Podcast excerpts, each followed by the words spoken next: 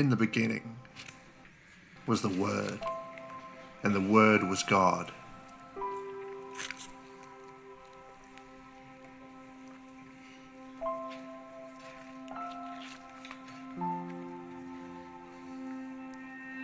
Through him all things were made.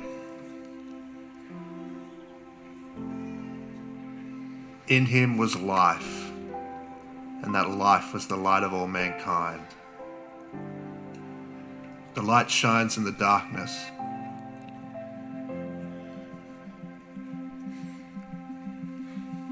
And the darkness has not overcome it.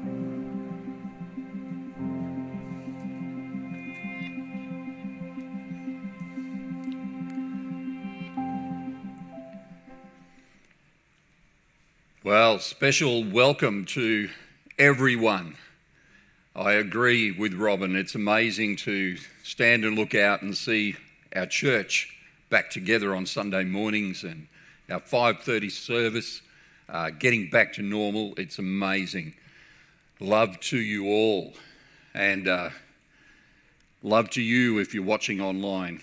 Uh, we love the fact that there's various ways that we can do church today. Amen. Jesus is healer. Uh, that is not the one that I need.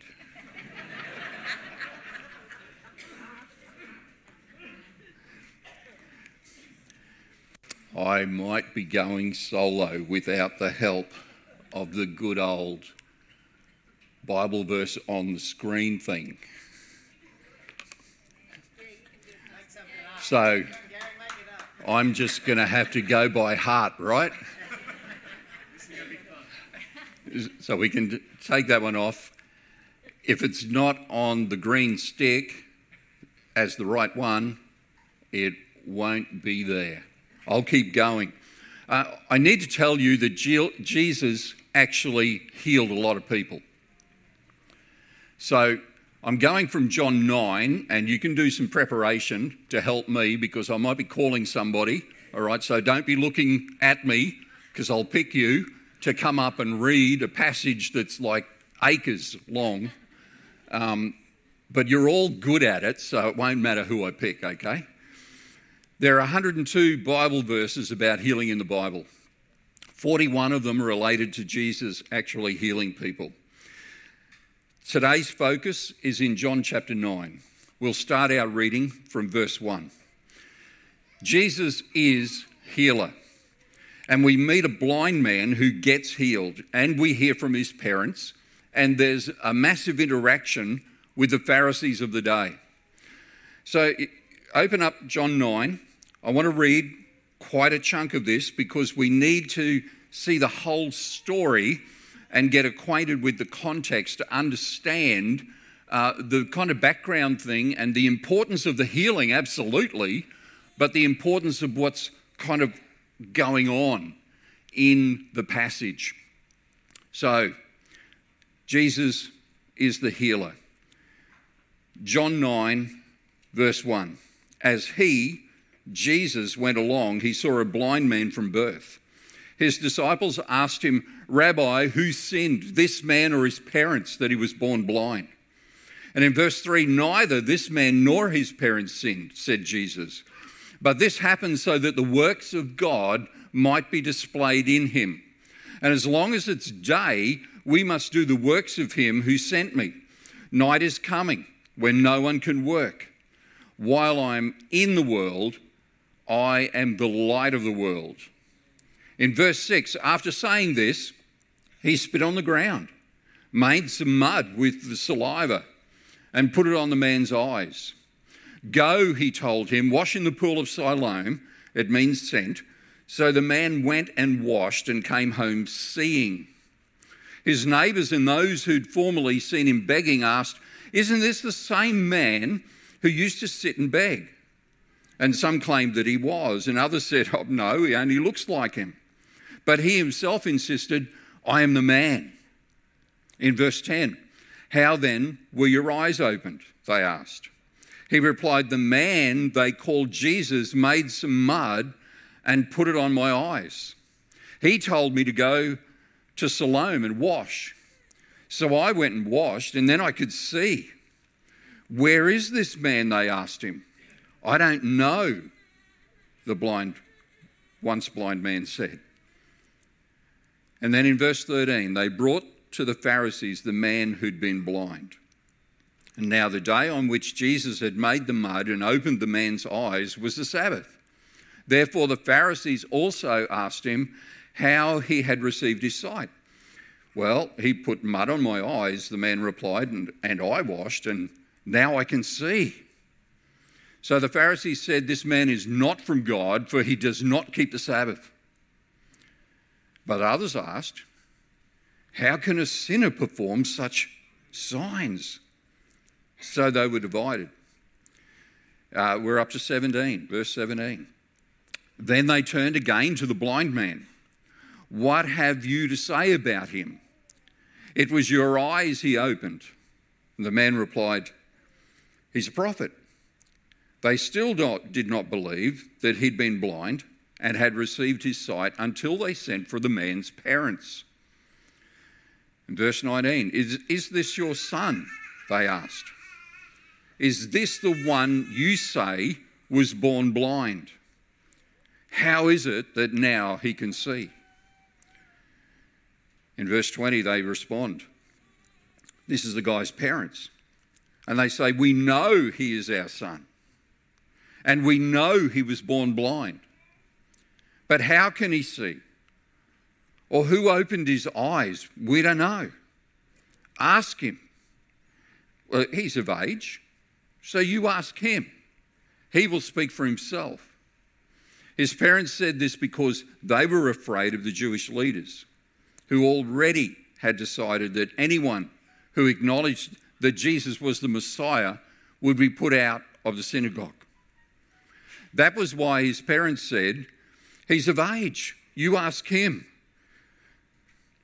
A second time, they summoned the man who'd been blind. Give glory to God by telling the truth, they said. We know this man is a sinner. So in verse 25, he responds, whether he's a sinner or not, I don't know.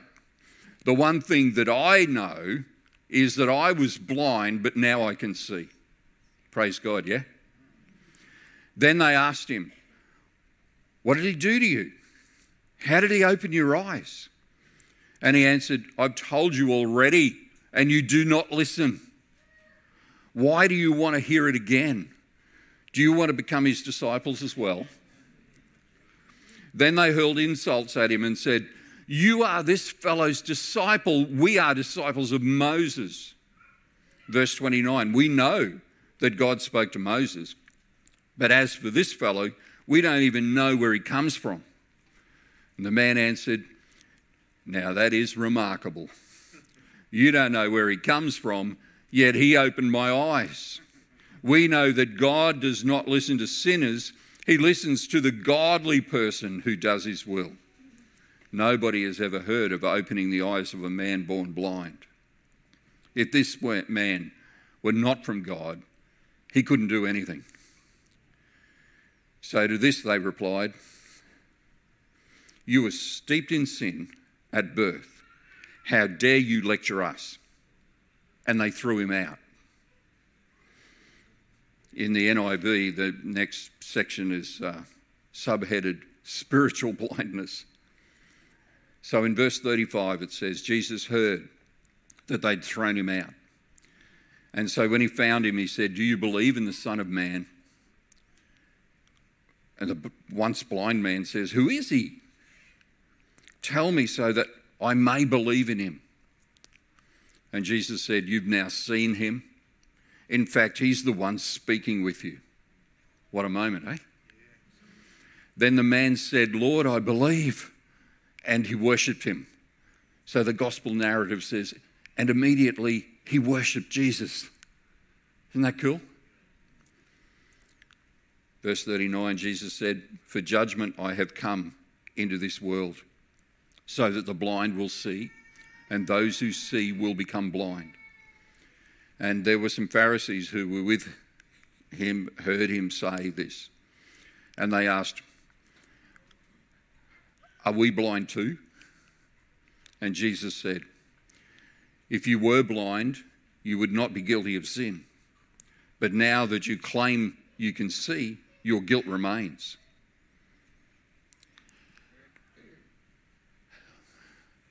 Thanks, team. I'll take over from here. Such efficient workers, aren't they? Love. Love what you bring every week. We sometimes miss acknowledging the good work that you guys do. There's an outline of what we will talk about from that scripture reading. Jesus encounters a man blind from birth. So that's important in the context. There is an encounter, there is a meeting. His disciples ask Jesus, the disciples of Jesus ask him if he was blind because of his sin or his parents. And that's interesting because the context of the theological understanding of the day was sin obviously brought uh, those incapacities. Disability came because of sin. That was a, a construct that they'd created. Jesus gets personal by mixing dirt from the ground with his own saliva, his own spittle. And Jesus sends the man to bathe in the pool of Siloam. He went and asked, uh, and he could see. The man returns and testifies to the miracle of sight. So Jesus is the healer in this account. The Pharisees weren't excited about anybody getting healed, that took their power and authority away. It's interesting that their focus was on trying to pin something on Jesus and missed the fact that there's a man who'd been blind all his life who could now see. He could suddenly see. He'd never seen before. So life for him was very different now, and it seems like the Pharisees completely overlooked that. Colour was all around him and he's faced with a barrage of questions from unbelieving religious leaders. Confused a lot, yeah?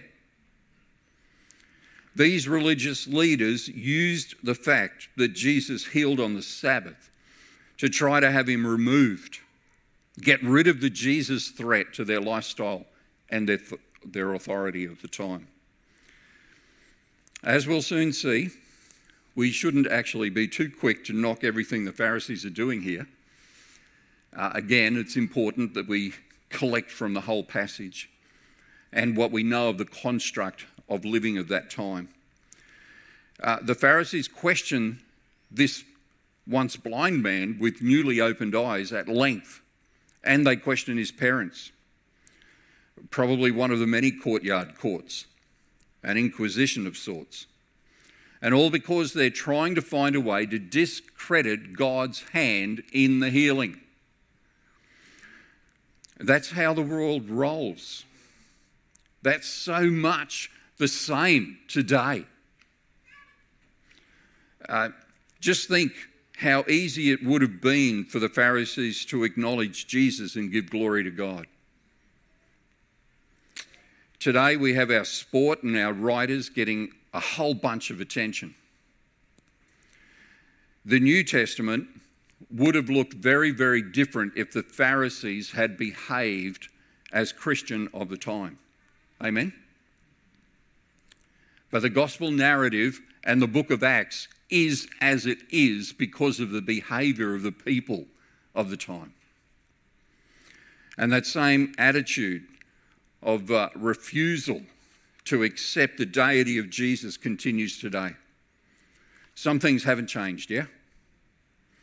In the last part of this passage, Jesus speaks to the Pharisees and reveals their sinfulness. Their eyes are also opened, but they don't see. In essence, they refuse to see what is obvious. There's a lot going on in the passage, so we'll only focus on a couple of verses. Right at the beginning, we read in verse 2 Jesus is asked whose sins caused the blindness, his or his parents. And we should know that this was the common theology. The common thinking of the day was that afflictions like blindness and deafness were brought about by sin, somebody's sin. So, who sinned is what they're asking. And the thinking was blindness didn't just happen. So, try and stay with me as we work through this. But I find this so interesting uh, the detail in the scriptures is so interesting because if he's born blind, he couldn't possibly have sinned to cause that blindness in the womb, yeah? So it's an interesting question. Jesus responds clearly in verse 3, and we come to understand that the blindness was not the result of any sins, not his parents, and not him. It just happened like many other illnesses and birth issues. So the works of God would be noticed on that day. We taught, uh, we sang about miracle working God, didn't we? Why are some people more science based than others? And then other people more people oriented. That's not to say science based people can't be people oriented, because some have high giftedness in all areas, it seems, yeah? And here's a question why are you smarter than me? Because difference makes our world go round, doesn't it? The other way of explaining difference is uniqueness, isn't it? We're all unique for purpose. God has a purpose for it all.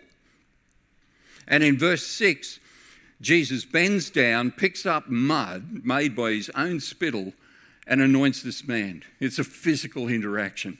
There's an encounter, and it's on the dirt. Jesus is the healer. He touches the blind man's eyes. Essentially, he puts mud in his eyes. And the man didn't do anything to deserve being blind, but God made something beautiful happen that day. And he's in the business of making beautiful things happen every day. In verse 3, it confirms the blindness allows for the works and the power of God.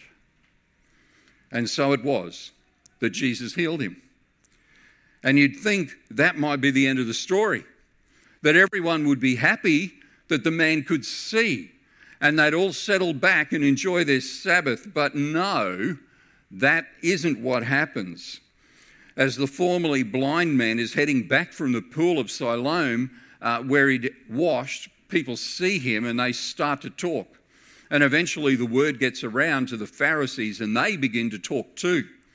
And I have a friend I want to talk to you about that I met when I went to pastor in Cairns.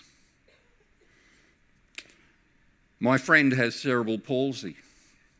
We're still on contact, in contact uh, regularly on Facebook. He's never walked and he's never spoken as we would. He's an amazing, absolutely amazing inspiration to everybody who knows him. His school teachers, constantly amazed. When he came to church, what an inspiration. Every time we'd sing a song that he recognized, and particularly his favorite songs, you'd hear his voice above others crying out, singing in the way that he communicated. Ah, and singing a worship to the Lord. And whenever I talked about the cross of Jesus, he would cry, audibly cry. You see, uniqueness has purpose for all. People knew that he knew God. Awesome, faithful parents. And over the years, I have come to believe that an individual's sin does not cause sickness or disablement. There is sin in our world it happened really early in human history. You remember the story in the garden. And we live in a fallen state because sin came into our world. And we have a need to be lifted up and rescued. Every one of us needs a blindness into light experience. Amen? However, I also believe that we can be burdened with guilt. We can suffer remorse and we can bring on various kinds of illness. Think about how hard it is to get the correct amount of sleep if you're carrying guilt and sin. If you're distracted or disillusioned by something, how it affects your eating habits, how it robs you of good sleep. Have you known someone or maybe yourself even trapped into eating and snacking, trying to feel better or to keep your mind off something that you really want to forget?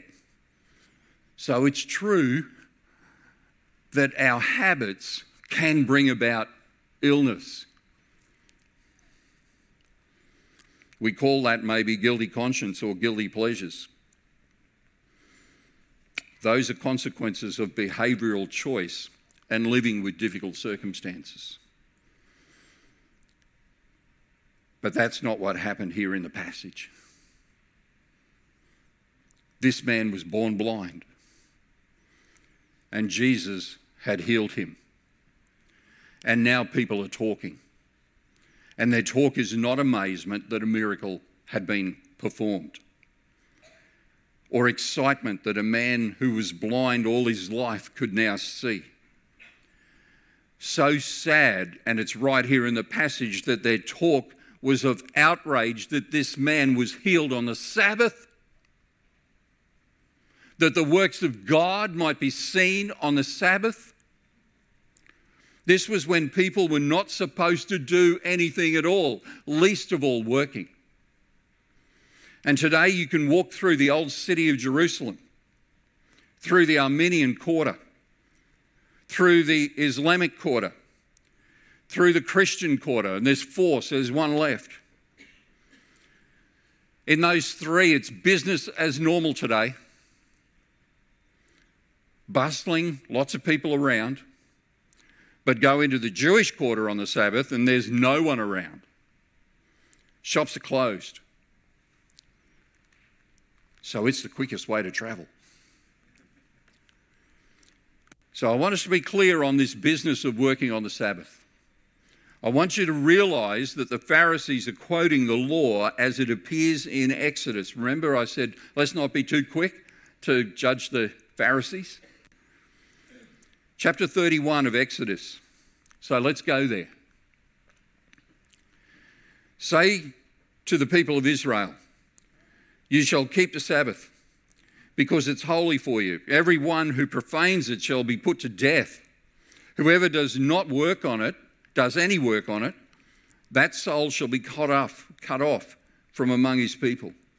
And just in case you didn't get the first time, uh, the next verse appears the seventh day is a Sabbath of solemn rest. Holy to the Lord, whoever does any work on the Sabbath shall be put to death. Therefore, the people of Israel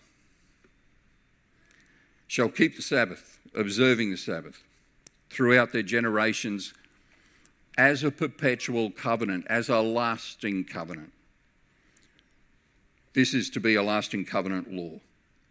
So the Pharisees actually are not relying upon local customs or handed down tales or Chinese whispers. They're not making this up or falling back on their own opinions or secular laws. And they are not calling upon laws that may have applied once and are no longer valid in the contemporary first century Israel. It's right there in black and white for anyone to read.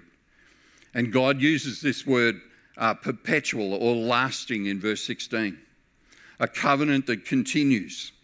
So we're not excusing them, but we need to call it for what it is, yeah?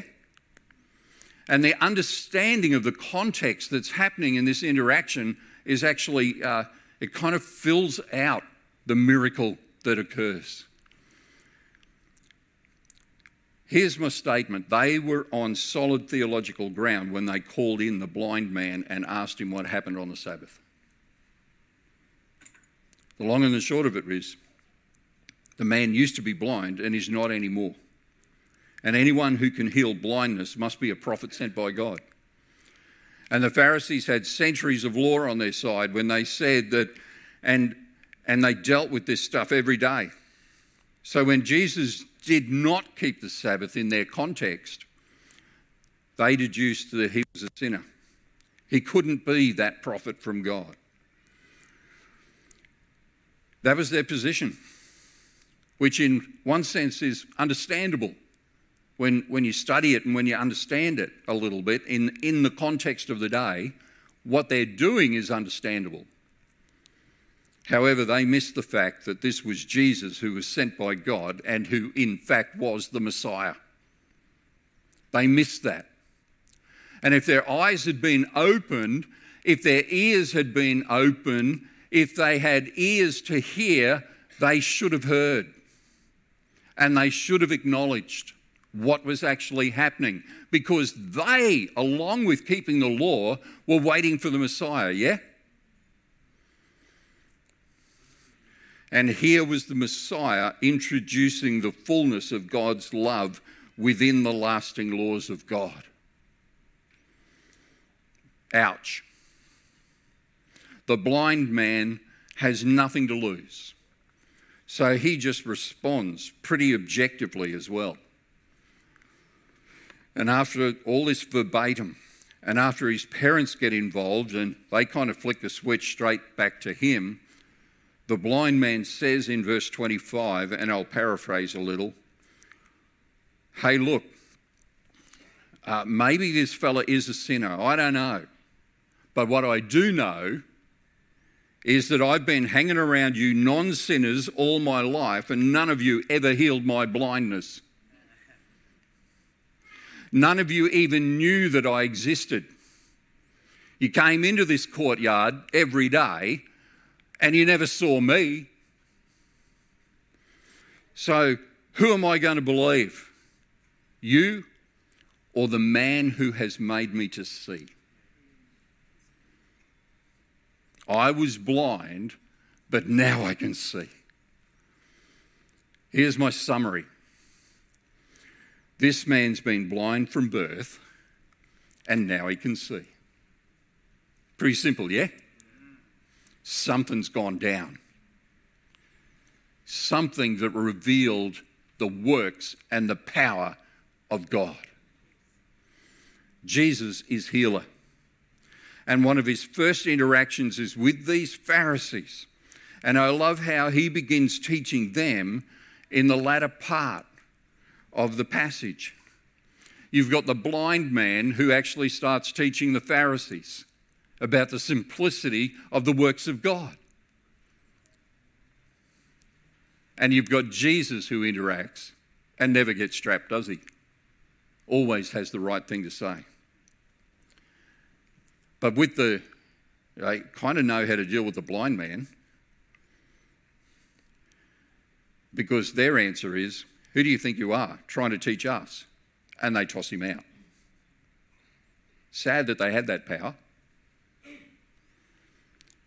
Notice that sometimes when sin gets and the entanglement of sin is around, that people just go to refusal straight away. Notice that? Maybe deep down they knew what was going on. Maybe the entanglement of sin for the Pharisees, even though they're keeping the law, uh, maybe they do know that Jesus has really got something here and they just go to refusal because no way we're giving up our rights Now, that's, none of that's written in the text, but my understanding of life and interaction with people would say maybe that doesn't even have to be written. We as people know how people act and respond. And then Jesus shows up again in verse 35 and asks the former blind man if he believes in the Son of Man. Oh, God, this is beautiful. And he says, Yes, I know, I do, but who is he? and there's this awesome interaction between Jesus and a new believer. In verses 35 to 38, Jesus reveals himself to the man as the Son of God, and the man believes and worships him. There's no confusion for the blind man who can now see. It's good and simple for him. But the Pharisees, some of them are nearby, and in verse 39, Jesus says, For judgment I came into the world, and those who do not see may see, so that, and that those who see may become blind. And they say to Jesus in verse 40, So are we blind then? And before all of us answer together and say something like, You're absolutely blind, how blind can you get? Another just quick look. The scriptures were explicit that anyone who worked on the Sabbath was to be put to death, along with the blasphemers, the murderers, the adulterers, the performers of other abominations against the Lord. And the Pharisees weren't blind. In fact, when it came to the law, their vision was 2020. And in that light, or shall I say, their light, they saw only another sinner and saw only the evil of a man who broke God's holy laws. They were not looking beyond what they had created as safe space. And here's the difference the blind man saw with the light that God gave to him. Did you get that? He saw with a newness. The miracle that was a blind man having his eyes opened up gave him spiritual sight, gave him recognition of truth. He saw someone who cared for him, who healed him. He saw Jesus the healer, who loved him, and in the end saved him not only from his blindness, but from sin and death as well. Isn't that beautiful? Wow. Just let your emotions wash with that. That is amazing. And may I kind of take some license and say, that's the miracle in the story. His eyes being opened, his spiritual eyes being opened. That's the miracle in the story.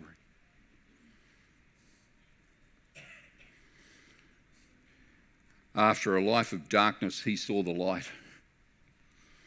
Not because of the dozens who quoted the law, but because of the one who healed his blindness. Jesus is interacting in our world. He's interacting on your street. He interacts at your local shopping centre. Jesus is always picking up mud and putting it in people's eyes. Always. But as spectators of the good things that God is doing, how are we interacting with them? Good question.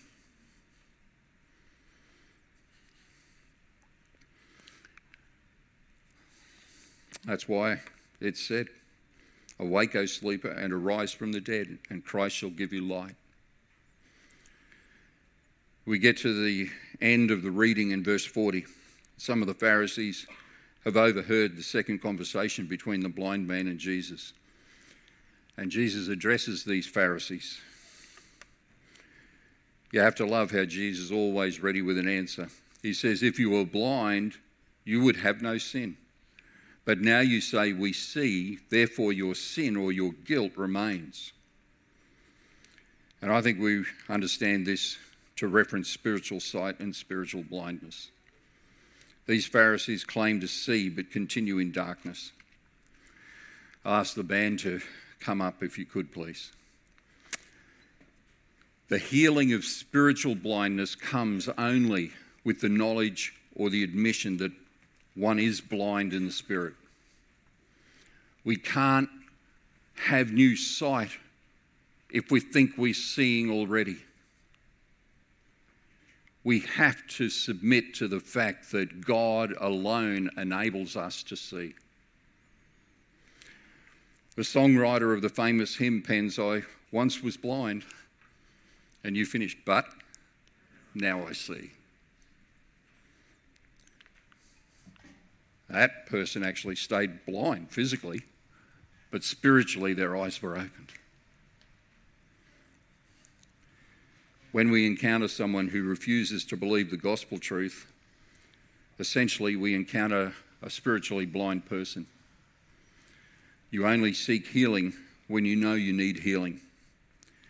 And if we're able in any way to lead them to the truth and a desire to seek more truth, then we've witnessed the blind gaining spiritual sight. Can I ask us to stand? And I'm going to put a prayer up. I hope you can see it. And I'd love us just to pray together. And then we're going to sing about the goodness of God. Here's the prayer. And uh, if you're willing, let's speak it out together. Almighty God, we pray that you will prepare us to be always ready to share the truth of your gospel so that we might be better prepared to lead someone from spiritual blindness to spiritual sight. In Jesus' name, amen. May God bless you.